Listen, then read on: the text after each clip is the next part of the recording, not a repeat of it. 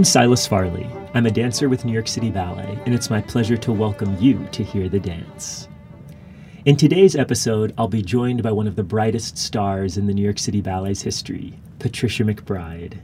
We will discuss different aspects of her illustrious career, and will give special attention to the ballerina role that George Balanchine created for her in the Rubies section of his ballet Jewels. Patricia McBride is affectionately known as Patty. She was born in Teaneck, New Jersey, and began her ballet training at the age of seven. At 14, she came to the School of American Ballet. At 16, she joined City Ballet as an apprentice, and by 18, she had reached the rank of principal dancer. Patty went on to a 30 year career with the company. She danced 60 different principal roles, 30 of which had been created especially for her. These included Jerome Robbins' Dances at a Gathering, The Four Seasons, Opus 19 The Dreamer, and the Goldberg Variations, as well as original roles in beloved Balanchine ballets like Coppelia, Harlequinade, Tarantella, Divertimento from Le Baiser de la Fée, The Steadfast Tin Soldier, Who Cares, Vienna Waltzes, and the list goes on. In 1964, she danced Stars and Stripes with Jacques d'Amboise in the television broadcast of City Ballet's inaugural performance at Lincoln Center. She performed for Presidents Kennedy, Johnson, Nixon, Carter, and Reagan. Her 1989 farewell performance at City Ballet was a four hour celebration that included excerpts from 12 different ballets with which she was closely associated. At the start of the performance, the mayor of New York City presented her with a Tiffany apple.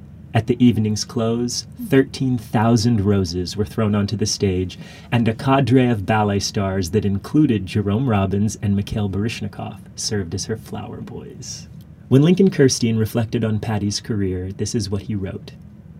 A product of our school, she came up through the ranks of our company. In good times and bad, she never failed to use steps as sparks that have kept us bright. There have been times when she could properly been thanked for having kept our entire ensemble in focus. Upon retiring from the stage, Patty taught at the Indiana University Jacobs School of Music and the Chautauqua Institution, and since 1996, she has served as Associate Artistic Director of the Charlotte Ballet in North Carolina. In 2014, she followed in the steps of both Balanchine and Robbins by becoming a Kennedy Center honoree. On a personal note, Patty is very dear to me, as she was my teacher in my hometown of Charlotte, North Carolina. Through her masterful instruction and her direct link to Balanchine, Patty was my great inspiration to become a New York City ballet dancer. Oh. And she has encouraged me every step of that journey. To be here now, living my childhood dream, is a testament to her investment in me, and it fills me with joy to welcome her today to hear the dance. Welcome, Patty. Thank you for that beautiful introduction, Silas. That's too much. I'm tearing up. Mm, it's Thank such, you. It's such a delight to have you here on the Oh, podcast. Well, it's such a pleasure to see you grown up, all grown up. Mm, I'm so proud of you and all your accomplishments and joy in dance and enthusiasm and passion. It's wonderful for me to see as your teacher, as your Mm. former teacher. Thank you, Patty. Thank you. Patty, you had such a long and multifaceted life with City Ballet. Can you take us all the way back to the start of that journey when you first joined the company?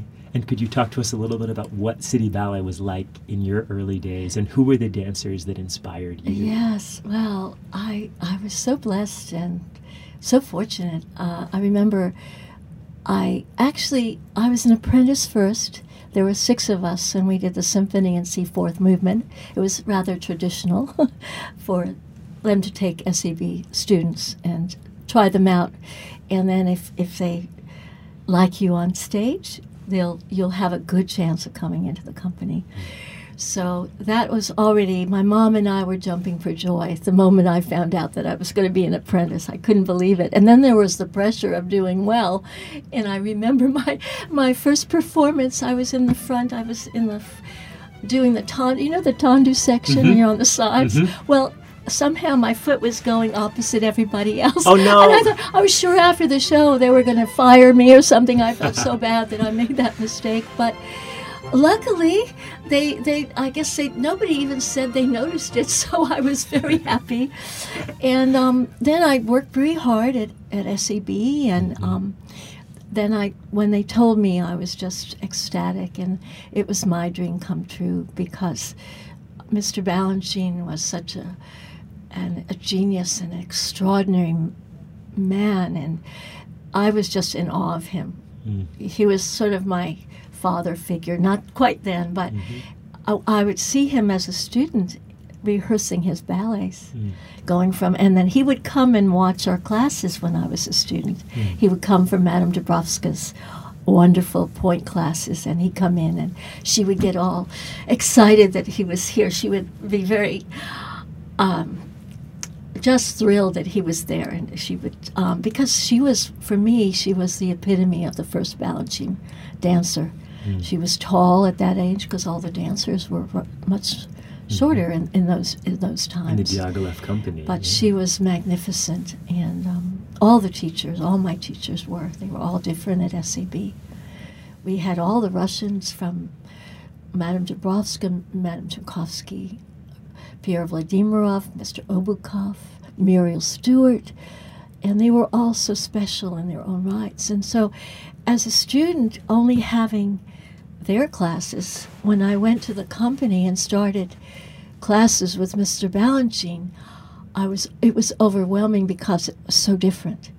I wasn't yet a Balanchine dancer. I joined the company, but your generation now you have you know you have Suki Schorer and Susie Pilarre and Katrina Killian who, and of course Kay Mazzo who there and they teach you what mm. Balanchine had. Mm.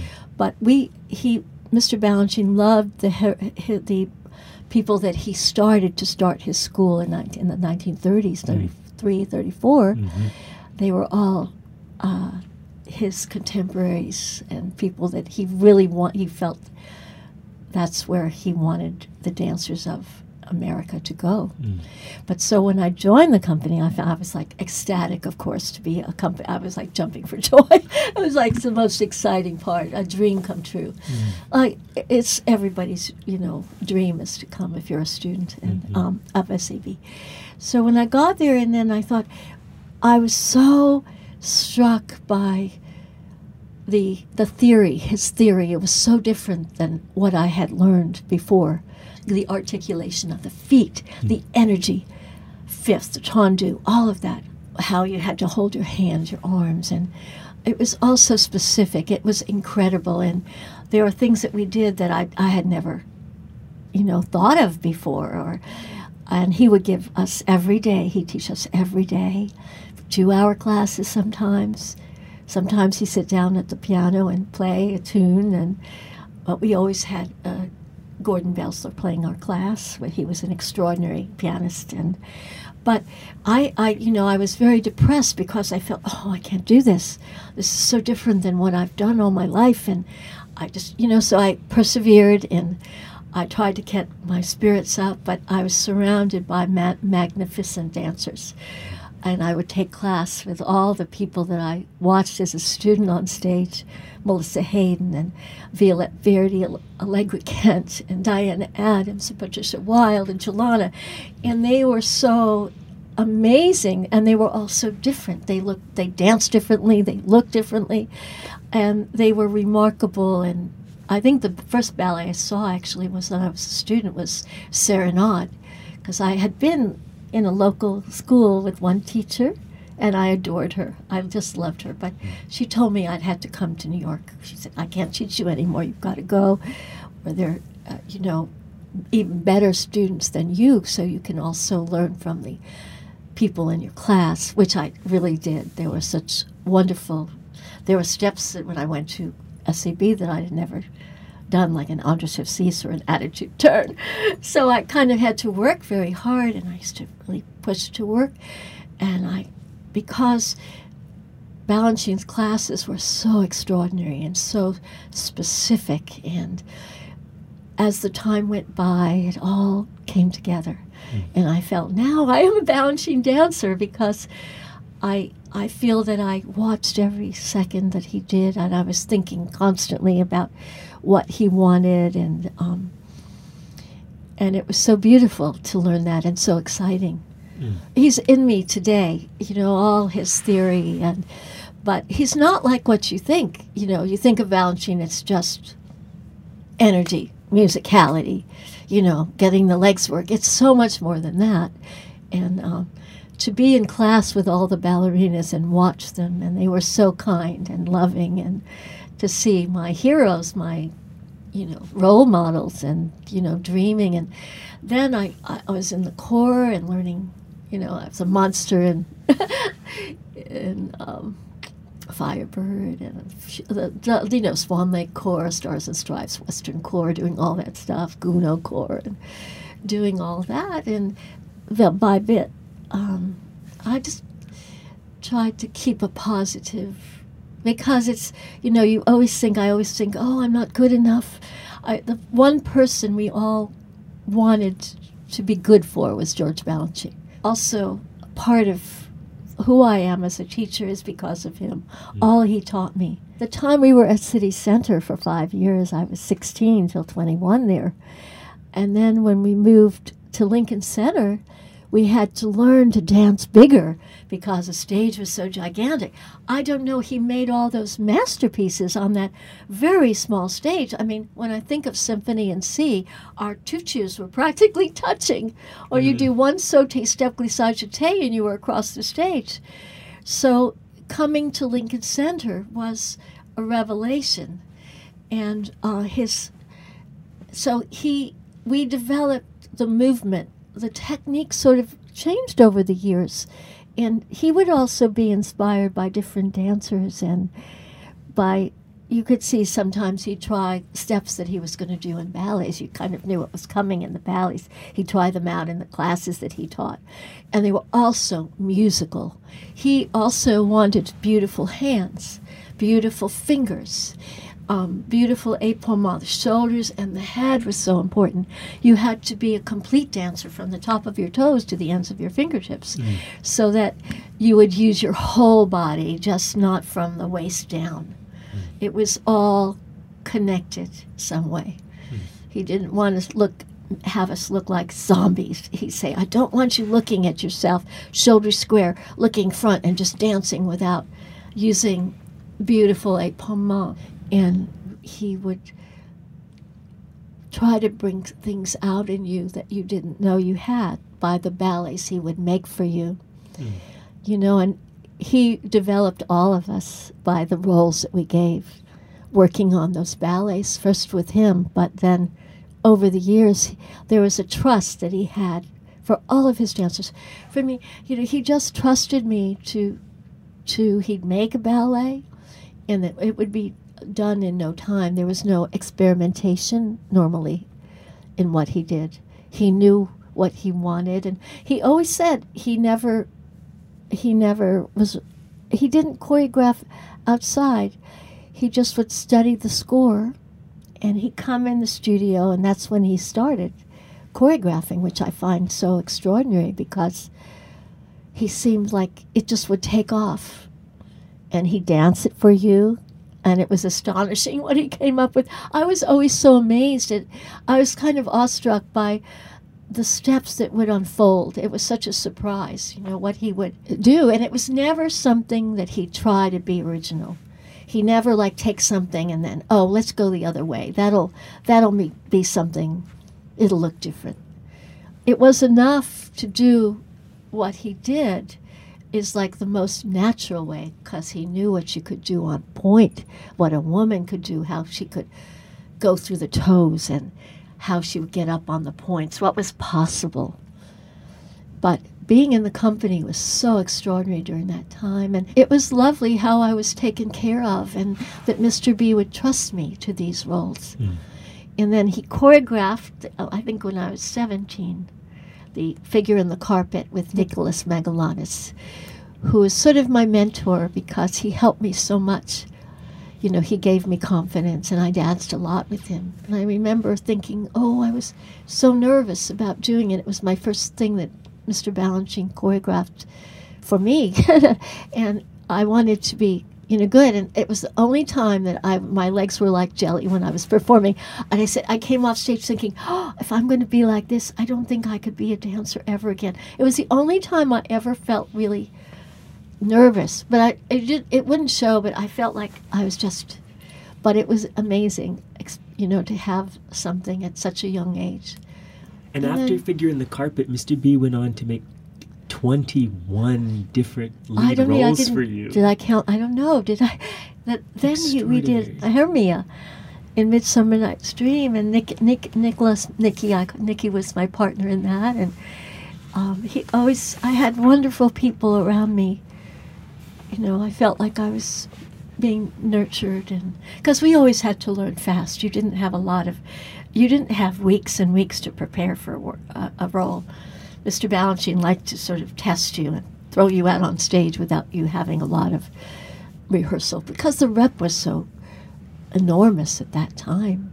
He had such a way of giving you confidence when you did a role. Uh, You know, he didn't explain a lot. He expected you to use your imagination. And I guess it was reason enough he thought that he was picking you to do a role, that he thought he was, I think, a genius in casting for his ballets also. And he wanted, he developed a lot of the dancers by putting them in ballets to make them grow. And this, you know, if you had trouble doing a step or whatever, he I saw that that he would do. But he also shaped you as a dancer by the roles that you were given. And I know he I was thrown a, a lot in the when I was very young with injuries and he'd say, Oh, learn it. So I'd learn it really quick and I was thrown out on stage. So you have to when you're a dancer, you have to be able to like absorb everything, you know, from the and we had good ballet masters uh, also, but I think Balanchine just wanted you to be true to yourself and that was so wonderful. It was so liberating that he didn't say, "Oh, I want you to do this like so and so did it before." That's what I try when I'm working with dancers. I don't want them to dance like me. I want them to be themselves. But the choreography has to be, his legacy has to be there. The musicality is so special. The way he showed the musicality makes the music come alive in a way that if it's a little off the music, it doesn't have the same punch, the same energy. And so I was very aware of the movement and the musicality, but I was blessed with that he seemed to like what I was doing, and he wouldn't really ever really say, I don't like it, or you could do this differently or do it better. I never had let kind of never corrections. You just say, you know, good, or, you know, it was not. Um, He didn't micromanage you. no, In your dancing, he gave you it- There was a freedom the trust steps. and a, a Yeah. freedom.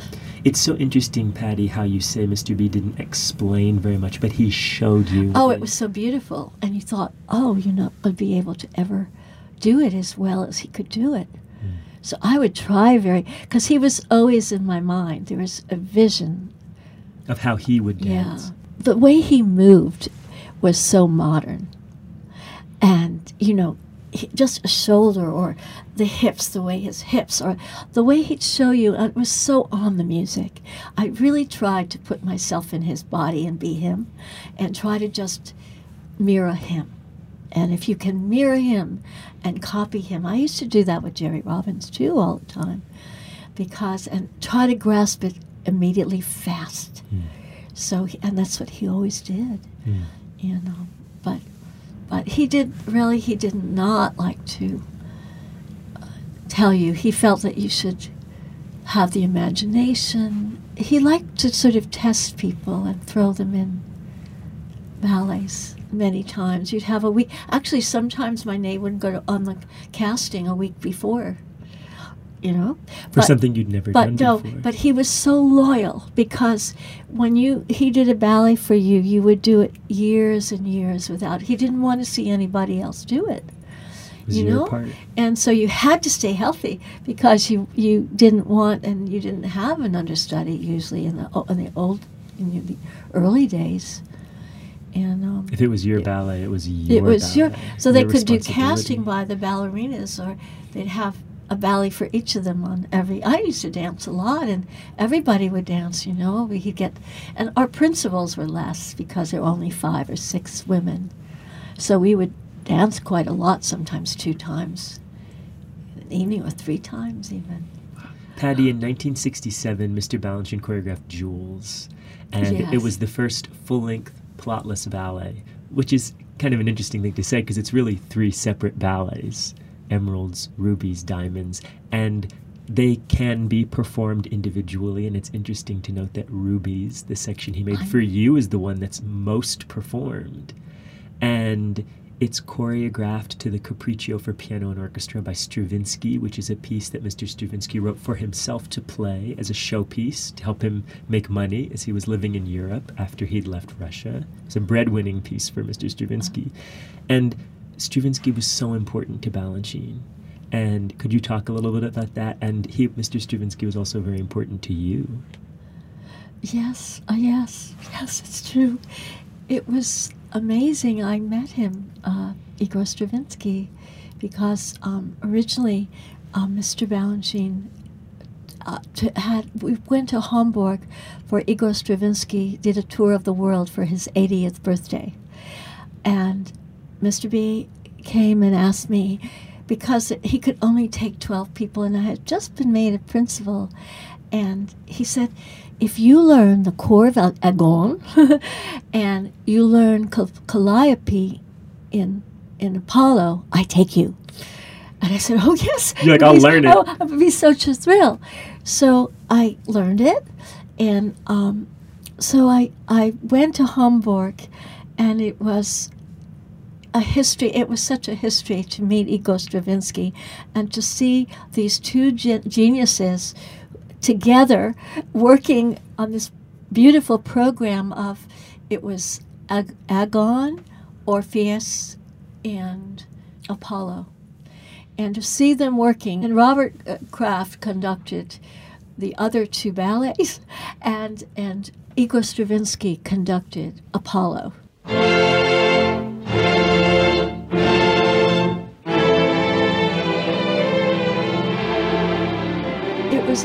But on orchestra rehearsals, they would be sitting having a little, little vodka with a, a whatever you know, beer chaser or Mr. something. Mr. B, Stravinsky. uh, toasting, and I thought this is. I was near to see the two geniuses like that, and I know how Mr. Balanchine really he admired him so much, and uh, to see this, in, in you know. And I remember when I was in fifth grade, I was telling you the other day, I said, who would I I could pinch myself when I think I didn't know George Balanchine at that time when I was in at my local ballet school, but I I knew the I think I heard the Firebird, and my teacher choreographed the Firebird, so I it was his music, and I did research and I listened to his music. And I just loved him. I did a report in school on. I just found it the other day. I was going through some papers and I found this, and I, I had forgotten you know, it's been a long time ago, but I found it. And there was me talking about Igor Stravinsky's life, you know, his composing life. In and, this fifth grade school and 50. And here I am dancing and, and to be able to dance his music and have Mr. B's choreography. But he conducted that performance.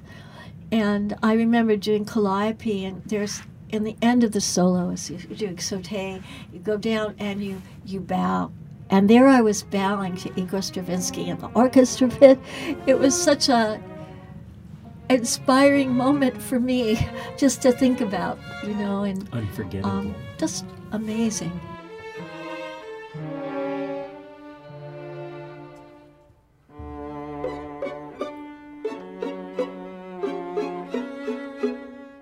And so he chose the Capriccio for piano and orchestra for oh. Rubies. No, for your for your Oh. Section, he chose the Capriccio for piano and orchestra, and that's the centerpiece of Jewels, framed on either side by emeralds and diamonds. Emeralds being this evocation of the romanticism of the Paris opera to the music of Fauré, and then Mr. B evoking the majesty of the Imperial Russian Ballet and the Mariinsky Theater and the St. Petersburg of his youth, using this oh. glorious Tchaikovsky music.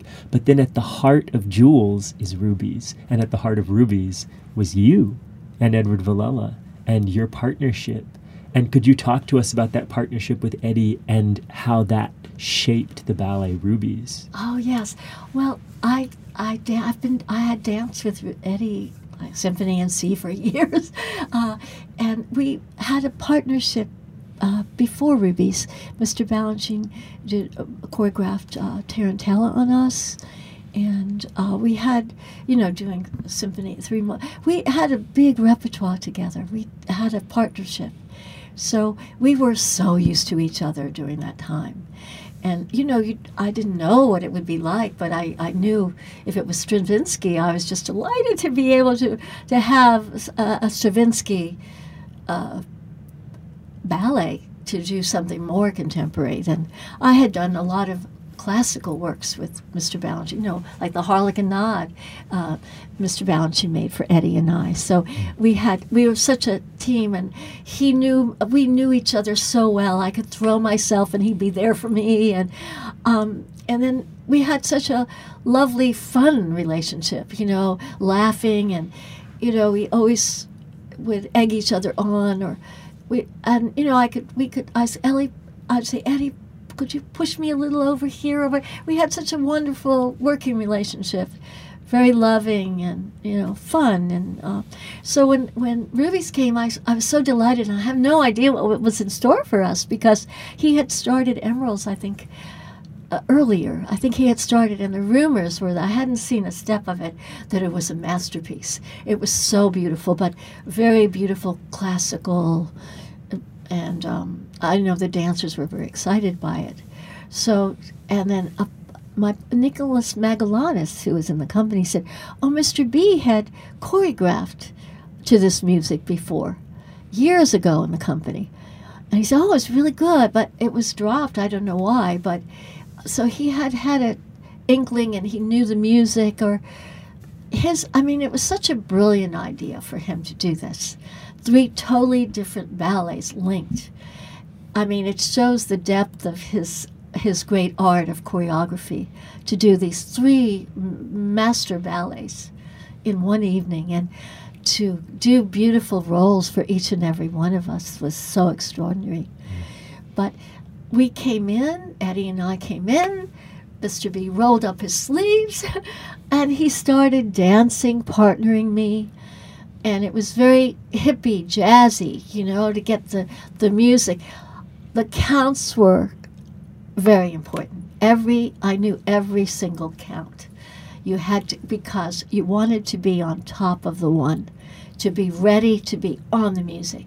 It was something I felt that was really important to the ballet. The musicality. The musicality, because I when I saw him do it, I said, "Oh, that's fantastic!" I didn't say it, but I was thinking it oh wow I, oh i want to do that just the way you do it i didn't say that to him but in, internally i'm very excited but i want to go fast enough because he was he was showing it at such a speed that i wanted to really get it into my body the way he was doing it and i mm-hmm. was always really careful to be able to do what he wanted because mm-hmm. nothing in my thought would be oh i can't i don't want to do it i can't do it I just thought, go for it. You got to try your best. And and uh, and he was so charming and sweet and kind and there's a twinkle in his eye and I looked at Eddie and we were like into it and he just went and it it it, it was done and it was such an exciting ballet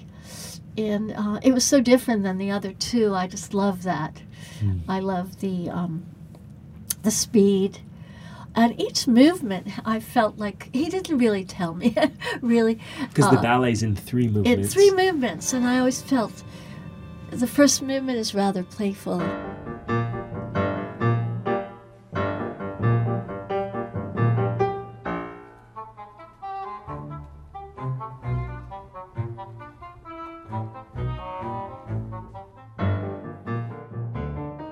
But the second one is a really different character and he, I feel like he wanted to be a different character. And the music was angry, so he said, "Do like angry, strong legs, like the da da da dum, uh, uh, one, you know, very sharp."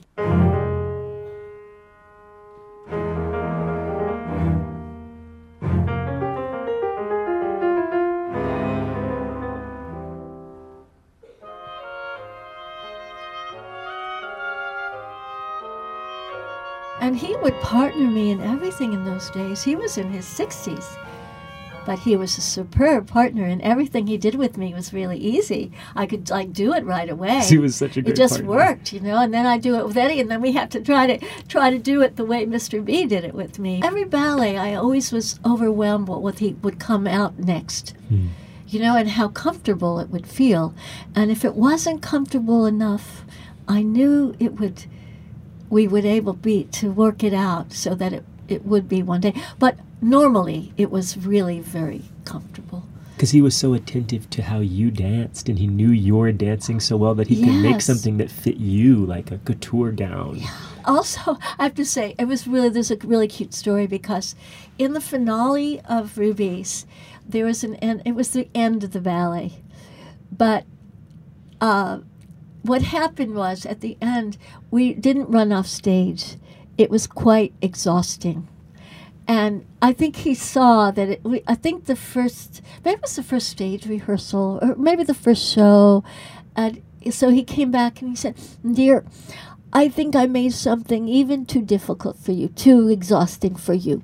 Let's run off stage and, and count. I don't know, there's a silent four or something that we could run off, catch our breaths. Because it was uh, stamina. I didn't feel like it was hard technically, Rubies, but it was stamina wise. You had, because if you really did it full out and traveled, the way you did, you gave an energy to everything, which he want. I knew he wanted that. So he gave us a rest, and I, so we go off and rest. And then you run and, back in and then the we run step. him back. But it was so dear to say, you know, even you, I realize I made it too, too much, and I need to get you off to rest a little bit because his his ballets were very taxing, you know. But Especially the uh, ones he made for you. yeah, well, I had a lot of stamina. Eddie and I just had fun looking at one another and playing with each other and making making rhythms and working off each other. It was so so a lot of fun to do. Maybe there was a Oh, little more so tension in the fun. pas de deux. Ten, yeah, a little tension. Um, I, I tried to be. You know how powerful that music is. Da-da-da-da-da. I mean, can you imagine? And doing the steps that he choreographed Mhm. for it was so Just so exciting. grounded and you could really get into it. Mhm. You know, it's so beautiful and. Um, but he a lot, he didn't really uh, talk about.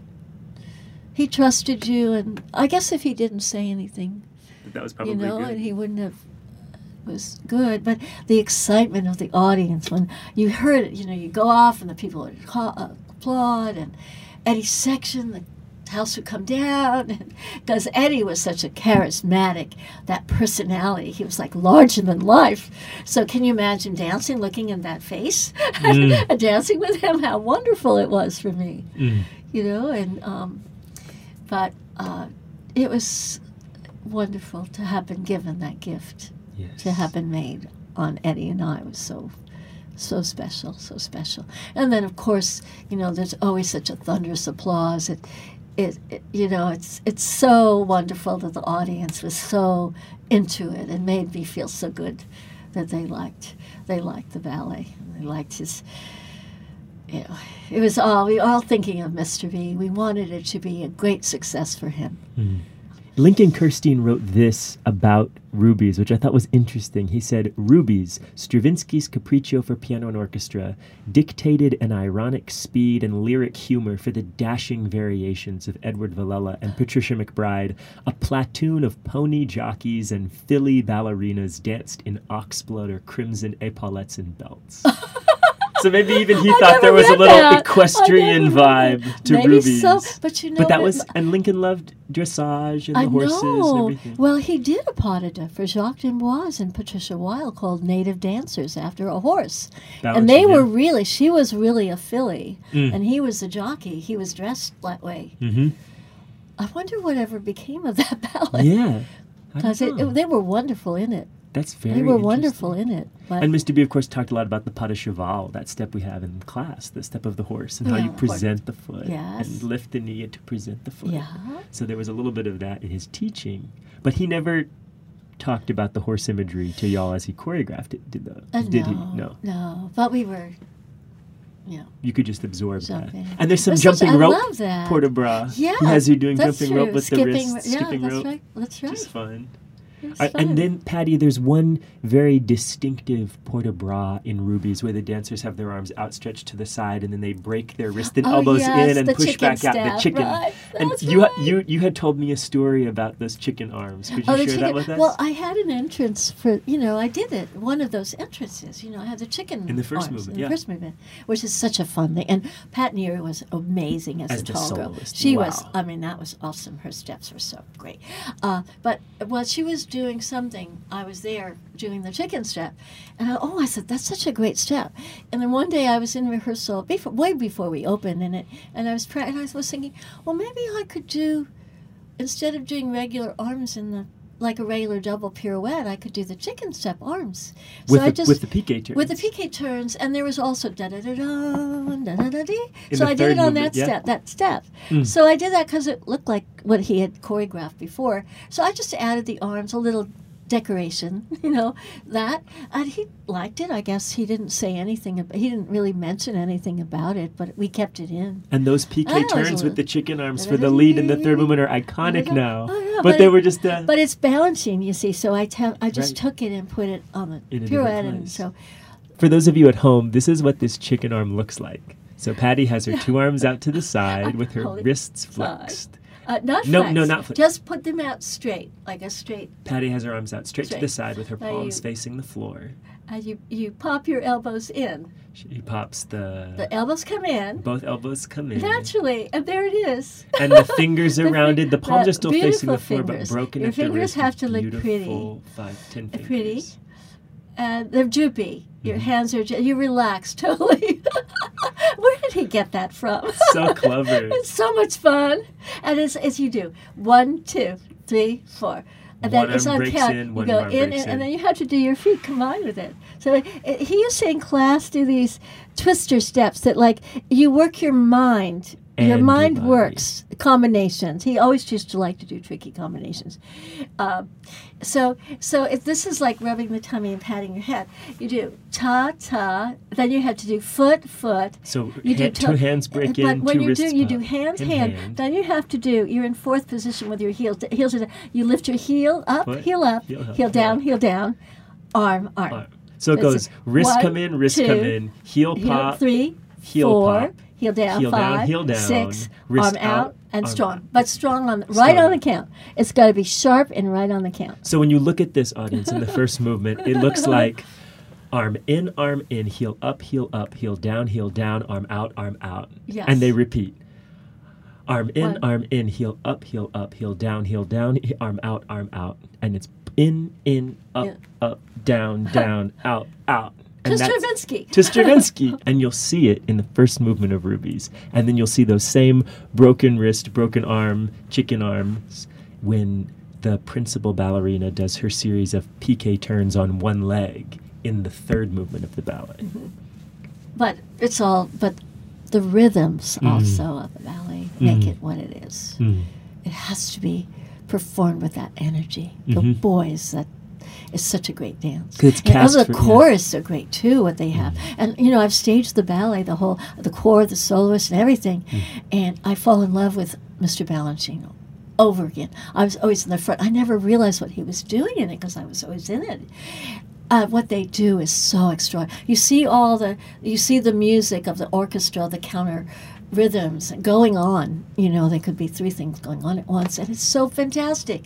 I think the dancers just love doing it too. Mm. The prancing step when they do the prance, the girls in the corps, and all of that, and the four boys with that lead Partnering her. Oh, it's such a fab. It's so divine. She's so powerful. Oh, she's be- it's a beautiful role, but it has to be done right on the music, you know, Mhm. so that Mhm. even more powerful. And I think everybody loves doing it if they The drama is in the musicality. And we grew over the time, you know. You never, I never felt really ready opening night of things, but you kind of. What's so fabulous is he trusted you and he let you grow in these ballets. How do you feel that you grew in Rubies over the many years that you danced it? And what did you discover in it as you danced it for those Oh, many years? Well, I think you changed a little bit with your different partners. In Mm. the beginning, I, I did it with Edward Villella and um, John Clifford after, and Ricky Weiss, and Bart Cook, and Baryshnikov, Misha, and my last was Ib Andersen. So it must look different with the chemistry. I think the interaction is so different with each each partner. And you get more confidence, of course, as you go along because you know it so well. And we're not dancing to a tape recorder. So you have a live orchestra, so the tempos are different and it could make you feel a little different way or sometimes it's a little slower so you have to you know. But i always loved it from the first moment i did it.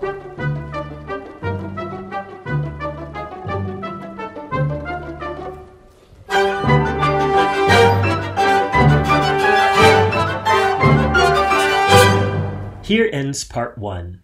My conversation with Patricia McBride continues in part two, which is available now. To stay up to date on all City Ballet podcast releases, be sure to subscribe on your favorite podcast directory. Thank you so much for listening. I hope that you'll join me again to hear the dance.